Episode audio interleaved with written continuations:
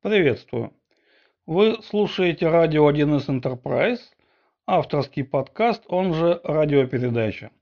Меня зовут Никита Зайцев. Здесь мы беседуем о различных аспектах разработки на платформе 1С предприятия, парадигма, теория, практика, ну и другие интересные нам вопросы. Проект поддерживается фирмой 1С, э, которая заинтересована в профессиональном развитии специалистов нашего с вами сообщества. Для вендора это один из первых приоритетов. Тема сегодняшней беседы несколько необычна. Ее можно определить следующим образом. Наставничество. Вот что это, э, как это делается – и на что лично я бы рекомендовал обратить особое внимание тем опытным специалистам, которые взяли на себя роль наставника.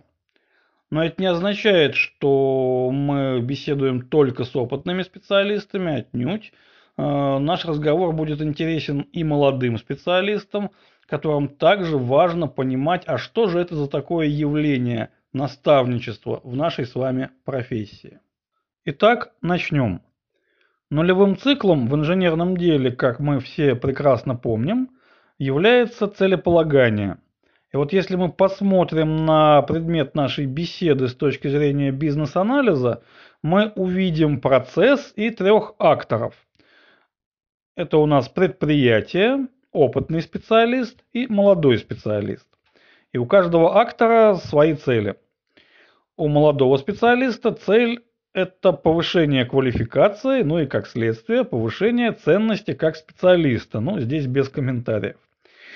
У предприятия целью является то, что на старом советском языке называется изыскание внутренних резервов, то есть возможность увеличить мощность и повысить качество своего трудового ресурса вот совокупного без дополнительных инвестиций в рынок труда.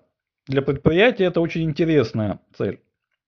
Наконец, опытный специалист. Вот здесь цель более сложная, точнее их несколько.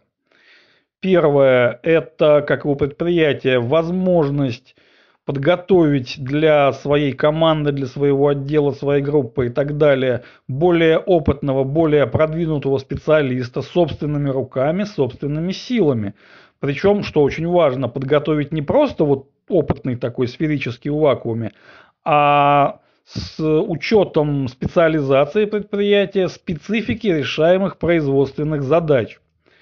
Это может быть гораздо более надежным способом, э, чем поиск уже, попытка поиска уже готового специалиста на рынке труда. А второе, для опытного специалиста наставничество – это прекрасный стимул к собственному профессиональному развитию. То есть наставник э, развивается точно так же, как и молодой специалист, но об этом мы поговорим чуть дальше. Э, третье, это на самом деле просто интересно. Попробовать себя в новом качестве, то есть вот попробовать быть не просто разработчиком, а разработчиком-наставником, попробовать передать свой опыт, э, свое видение, свои знания. Э, это действительно очень полезная практика для опытных специалистов. Ну и, наконец, четвертое, последнее по перечислению не по важности, э, наставничество как дополнительная нагрузка может э, стимулироваться предприятием материально или нематериально, это уже зависит от предприятия, но это тоже достаточно серьезная цель. Двигаемся дальше. Начинаем, как у нас принято, с дефиниции, то есть с определения. И поскольку тема не совсем техническая, определение тоже будет не совсем техническим и не совсем вот таким ювелирно точным, как нам бы хотелось. Казалось бы, все очень просто. Наставничество – это когда более опытный специалист учит менее опытных. Точка. Но на самом деле это не так. Иначе это называлось бы обучением. А в чем разница? Учитель ведет ученика за руку. То есть он сажает его за парту, показывает вот это буквы, а вот это цифры. Вот из букв так складываются слова, а из цифр числа.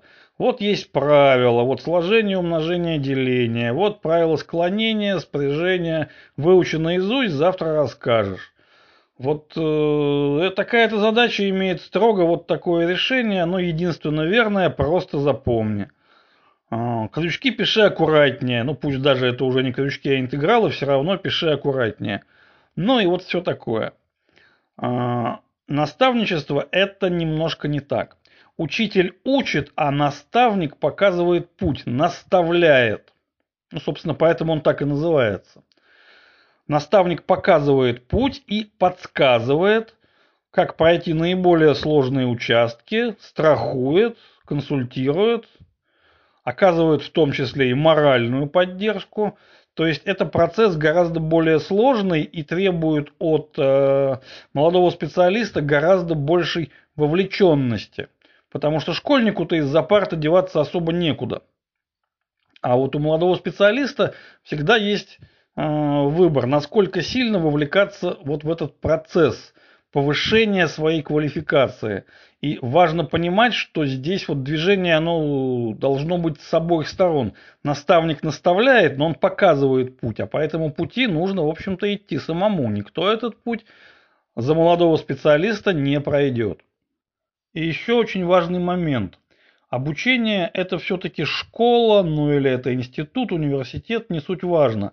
Важно, что все задачи там учебные и процесс там учебный.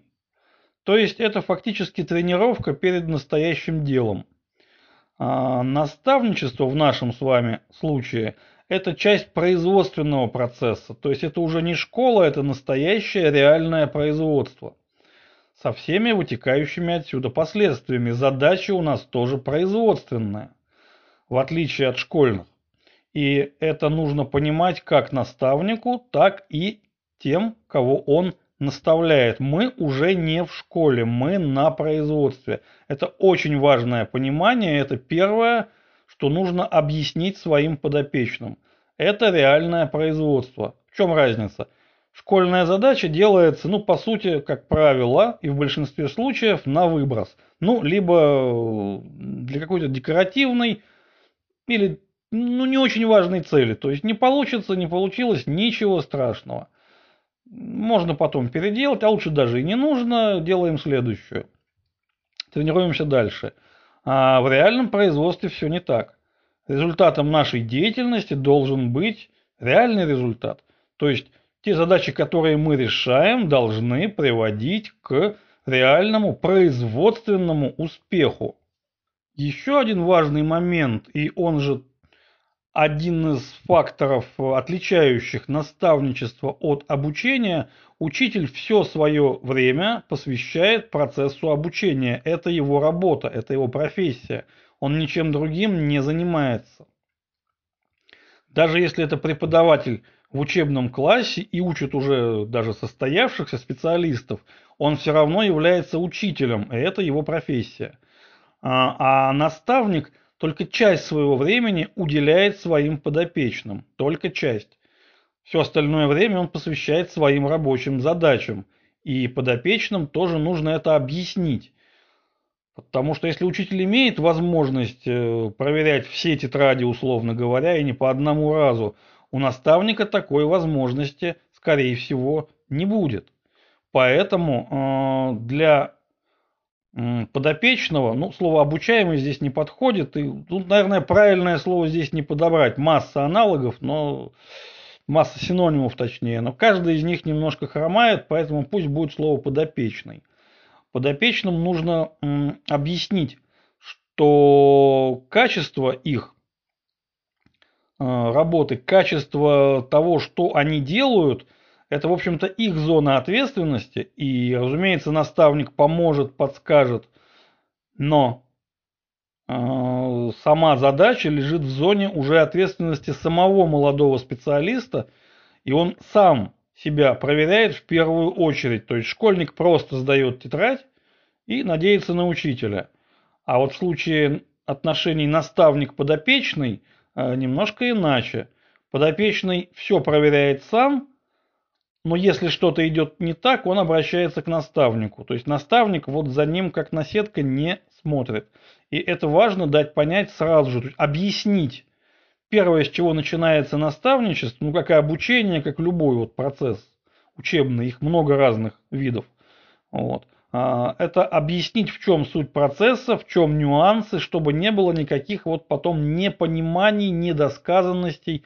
Но это вообще важно в любом процессе, когда нужно на берегу договориться о том, что и как будет происходить, и если есть какие-то неясности, их нужно прояснить.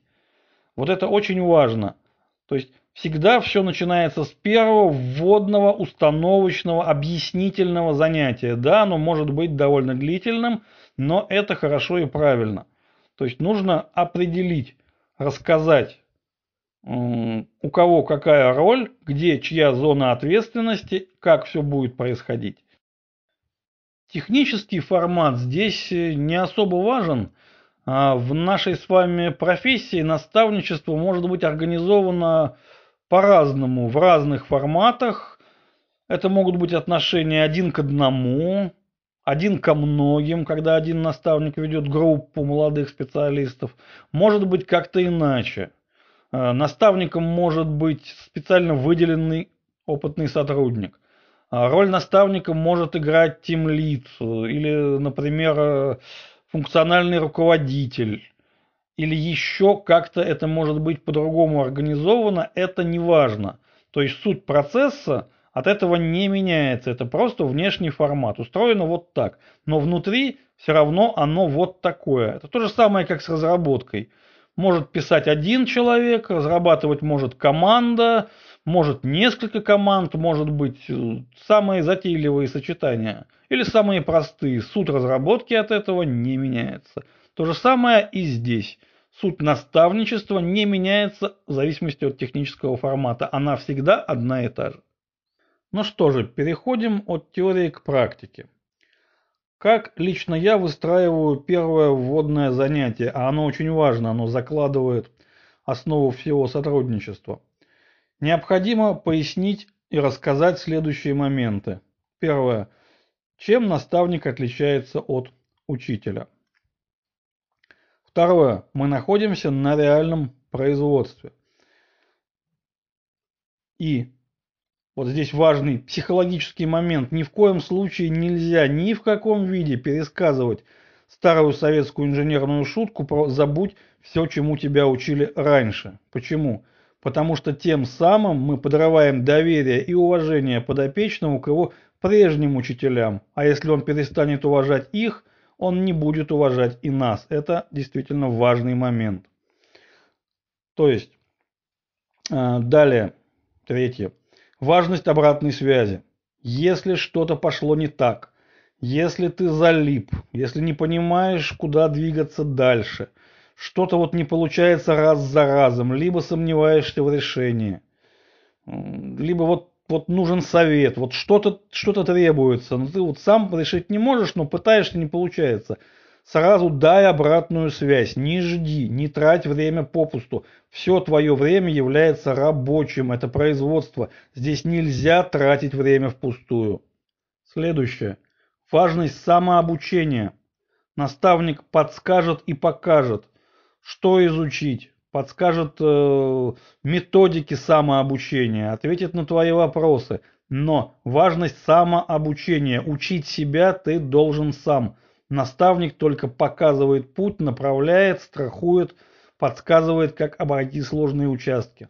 Подсказывает какие-то вот хинты, приемы и так далее. И это касается не только технической части разработки, как писать, отлаживать код. Это касается вообще всего производственного процесса, как правильно и эффективно работать, как взаимодействовать с другими, как решать организационные какие-то возникающие вопросы. То есть все нюансы производственной деятельности. Наставник помогает тебе во всем. Это нужно понимать тоже подопечному и наставнику, что он учит не только писать код, а все остальное твоя забота. Вовсе нет. Наставник наставляет во всех аспектах. И последнее по перечислению, но не по важности, технические нюансы взаимодействия наставника с подопечными – Потому что ситуация, когда наставника постоянно дергают за рукав, недопустима. При этом наставник свое время вынужден раскладывать на очень такие вот э, небольшие кванты. А, отвлекаться, распыляться, при этом у наставника есть свои задачи, и они, как правило, довольно серьезны, потому что наставник обычно один из самых опытных, то есть выполняющих наиболее важные производственные задачи.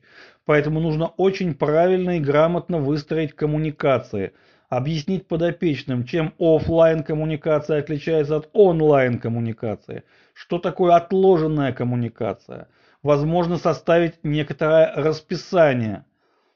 То есть вот с вопросами подходить после 16 часов, не раньше. Вот, вот в 16 можно вот выстроиться в очередь и поехали. А раньше не нужно. То есть э, здесь нужно четко, правильно распланировать, тем самым показав подопечным важность планирования рабочего времени, чтобы оно расходовалось, утилизировалось с максимальной эффективностью. Собственно, техническую часть мы, ну не то чтобы опустим, мы и уделим буквально одну минуту. Потому что, во-первых, на разных предприятиях это выстраивается по-разному. И каким образом обсудить задачу, помочь в проектировании, каким образом осуществлять надзор, приемку, аудит. Ну, это технические вопросы, и, наверное, здесь э, особо ну, таких серьезных вот нюансов э, все это знают, все это умеют. Если ты опытный специалист, ты все это уже знаешь и умеешь. Поэтому мы двигаемся дальше. Психологические аспекты сотрудничества наставника и подопечного ничуть не менее важны, чем технические. И вот здесь вот тоже пойдем по пунктам. Первое, оно же главное, ни в коем случае нельзя пытаться подавлять подопечного. Ни своим авторитетом, ни своим опытом, ни тем более каким-то своим служебным положением. Это подход абсолютно деструктивный. Он разрушает саму идею наставничества. И если даже подопечный что-то делает не так, любая критика должна быть конструктивной. То есть критикуя, предлагай и объясняй. Если подопечный что-то делает неправильно, сумей ему объяснить, в чем он не прав, и личным примером покажи, как правильно, и объясни, почему это правильно – защити свое решение. Вот именно так наставник защищает свое решение, вот свое понимание правильных подходов к решению тех или иных задач перед критично настроенным подопечным. Это нормальная и правильная ситуация, ничего в ней плохого нет, наоборот, она способствует э, тому, что у подопечного вырабатываются вот правильные подходы, правильное понимание – если не объяснять, а подавлять, я знаю лучше, потому что я опытнее, то это не наставник, это ситуация «я умнее, делай, как я сказал». Это называется начальник, а не наставник. Второе. Если при разборе конкретных кейсов, конкретных задач наставник чего-то там в торопях не понял, понял неправильно, чего-то не заметил и ошибся, то никогда не нужно стесняться признать свою ошибку. То есть вот есть, э, здесь можно идти от противного, неправильный подход, когда любыми средствами наставник пытается сохранить свой авторитет, что да, он важнее, он опытнее, он... Этого делать ни в коем случае нельзя, потому что подопечный все прекрасно видит и понимает. Как наставник видит, понимает подопечного, насквозь, потому что он сам когда-то был таким. Но и подопечный точно так же видит наставника. И прекрасно видит, когда по делу, а когда просто потому, что вот э, не хочется терять лицо. Это не потеря лица. Признание технической ошибки это ни в коем случае не потеря лица. Нельзя от этого как-то вот пытаться уйти. Наоборот, нужно признать, показать, да, вот смотри, здесь я ошибся. Я сделал неправильно вот это и вот это. Вот так делать не нужно. То есть я тебе показал, как делать не нужно. Да, такое бывает со всеми. Нужно этого избегать, но, к сожалению, получается не всегда. Вот примерно такая линия поведения будет правильной. Но, разумеется, количество таких вот ситуаций необходимо минимизировать. Потому что если наставник ошибается раз за разом, у подопечных возникают вопросы, а куда же такой наставник направит, если он сам, кажется, дорогу понимает не очень хорошо. То есть техническое качество работы наставника должно быть на высшем уровне. Это очень важный момент. Нужно показывать подопечным личным примером. То есть вот не делай, как я сказал, качественно, а делай, как я, качественно, а еще лучше даже с более высоким качеством. Вот тогда это пойдет на пользу. Двигаемся дальше. Ни в коем случае нельзя стесняться учиться чему-то у своих подопечных, перенимать у них какие-то удачные новые идеи, э, какие-то новые подходы, новые решения. Ведь мир же не стоит на месте. Э, появляются новые инструменты, новые методы. Подопечный может найти какое-то решение класса задач, про которые мы знаем, что их надо бы решать вот так – а подопечный нашел более интересное. Ну, просто потому, что он моложе, и у него гораздо более пластичное мышление. Да, меньше опыта, но мышление более пластичное. И времени на поиск, на вот, э, чтобы раскопать нечто новое, но эффективное, у него тоже больше, потому что у него-то нет своих подопечных. И не нужно стесняться э, перенимать что-то и потом это самое что-то показывать другим. То есть процесс здесь, он на самом деле встречный. Теперь очень важный психологический момент, но уже, ну скажем так, не из приятных. Бывает так, что подопечного заносит в ту или иную сторону. Ну вот типичные проблемы, с которыми сталкивается наставник, ну на моем во всяком случае примере, бывает так, что подопечный вот упирается рогом, отстаивая свое решение, свое видение в том вопросе, где ему аргументированно показали, в чем он не прав и как на самом деле нужно. Именно что аргументированно. А он все равно упирается. Это одна ситуация. А другая, ничуть не менее э, хорошая ситуация, когда приходится одно и то же объяснять раз за разом. То есть уже вот один раз объяснил, другой раз объяснил, третий раз объяснил, уже как-то меняя слова, подстраиваясь под э, понимание, но все равно вот понимание не происходит. Оно происходит, но временно. Вот как все понятно, а потом опять непонятно. Тоже такой плохой класс ситуаций. Ну и еще тоже, когда одна и та же ошибка повторяется э, вот постоянно. То есть вот одна и та же типичная ошибка делается раз, другой, третий, четвертый, и работы над ошибкой подопечный не делает. Хотя ему объяснили, как это делать. Но вот как-то вот упускается из виду. А, бывают проблемы с дисциплиной. Это ну, разные бывают проблемы. Бывают проблемные ситуации. Что нужно делать в такой ситуации? Важно. А, необходимо провести воспитательную беседу. Да, она будет не очень приятной. Но, во-первых, она должна быть абсолютно неэмоциональной, то есть наставник не имеет права проявлять какие-то негативные эмоции. Иначе он перестает быть наставником, превращается в топающего ногами начальника. Это в корне неверно. Но эмоциональность и жесткость это немножко разное. Потому что иногда нужно проявлять жесткость. Но такая воспитательная беседа должна быть строго один на один – вот, э, и она должна быть серьезной, взвешенной, к ней нужно подготовиться, выстроить заранее в уме весь разговор, подобрать формулировки, и только тогда уже подопечного звать на беседу, чтобы он тоже осознал важность ситуации. Вот, э, да, такие моменты неизбежны у любого наставника. К ним нужно готовиться, надо понимать, как это делать, и если такая беседа повторяется неоднократно, ну это уже тоже повод задуматься, скажем так. Теперь еще пара важных, с моей точки зрения, технических моментов, ну, которые я практикую и сам. А, не нужно стесняться вести небольшое такое микродосье на своих подопечных.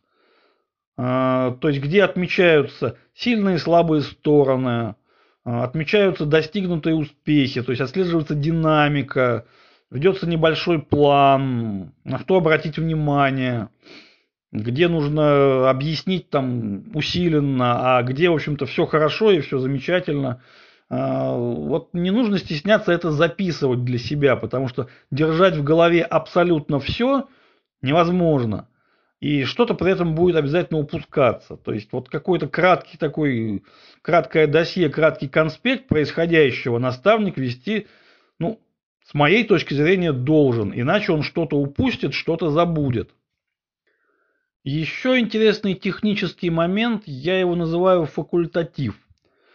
Что это такое? Это означает, что мы разбираем не только производственные задачи, не только э, помогаем в их решении, но мы еще занимаемся общим профессиональным развитием – причем не вот как-то отрывочно-урывочно, а регулярно. Вот примерно как выходит наша радиопередача, вот точно так же. Выделяется, например, там час-полтора в неделю, строго определенное время, ну или ну, там плавающее, но немножко плавающее.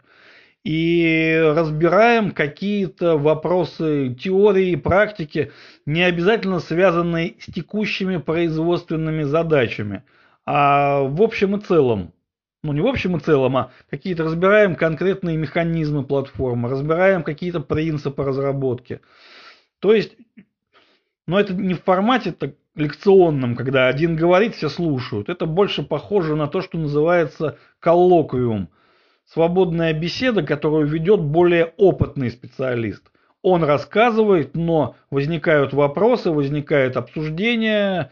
А, разумеется, наставник к таким мероприятиям тщательно готовится, подбирает тематику, составляет план и так далее, и так далее. То есть планомер, вот это уже скорее учебная работа, но часть наставничества это в том числе немного, но обучение. И совсем уже идеально, если это обучение увязано, как-то увязано там на каком-то верхнем уровне с нашим, конкретно с нашим производством. А, можно базировать э, факультативы, например, на стандартах и методиках разработки.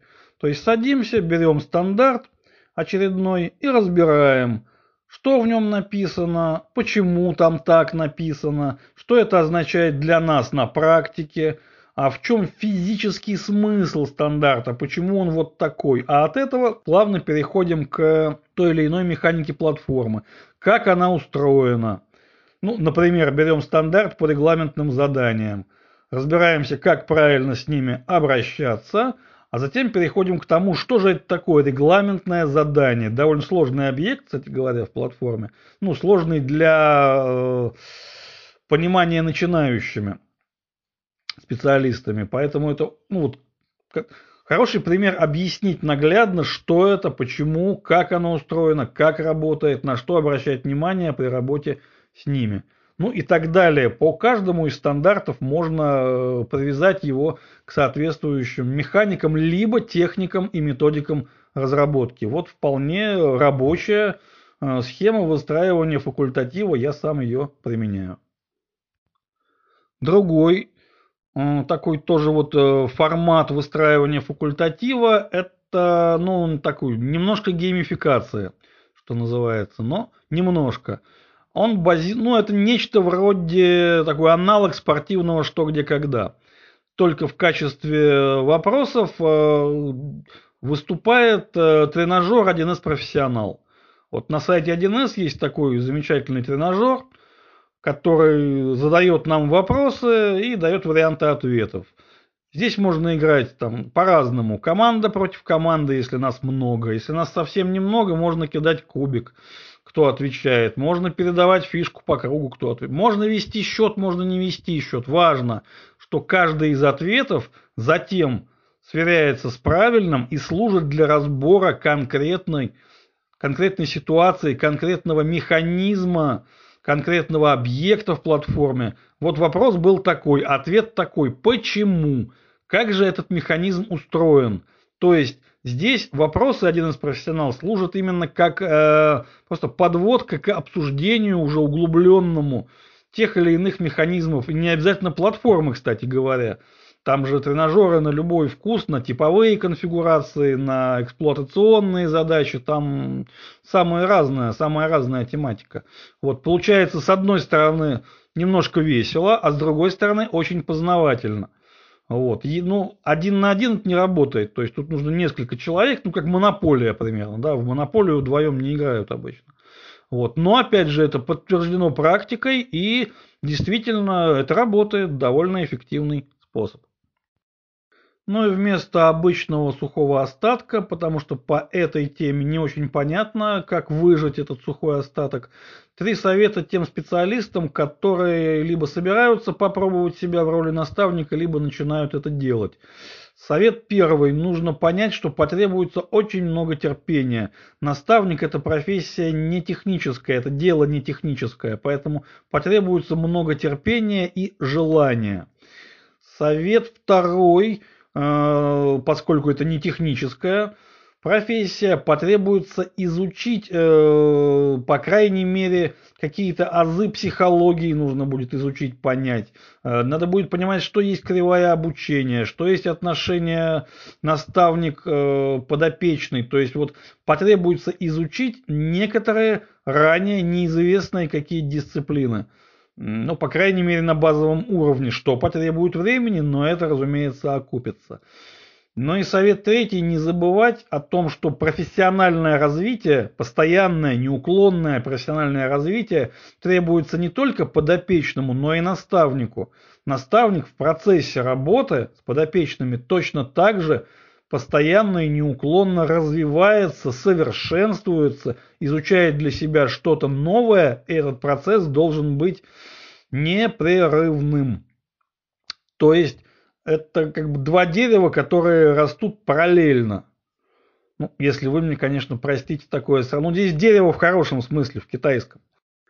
На этом содержательная часть нашей радиопередачи подошла к концу, и Традиционная, опять же, техническая ремарка. Подкаст публикуется на нескольких популярных подкаст-площадках, каждая из которых снабжена своей системой комментирования, подписки, оценки. Э, отслеживать их все, ну, лично я, к сожалению, не могу, но это не означает, что не нужно комментировать, подписываться, наоборот, нужно комментировать, подписываться, оценивать, э, пересылать ссылку коллегам, друзьям, знакомым. Но если будут какие-то э, вопросы вот лично ко мне, вопросы, комментарии, возражения, пожелания, предложения по темам следующих бесед. Кстати говоря, сегодняшняя беседа, тема ее подсказана одним из слушателей, за что ему огромное спасибо. То просьба писать мне на почту, адрес nikita.wild.gmail.com. Почта на этом адресе, ящики проверяется регулярно. И, друзья мои, огромное спасибо за ваше внимание.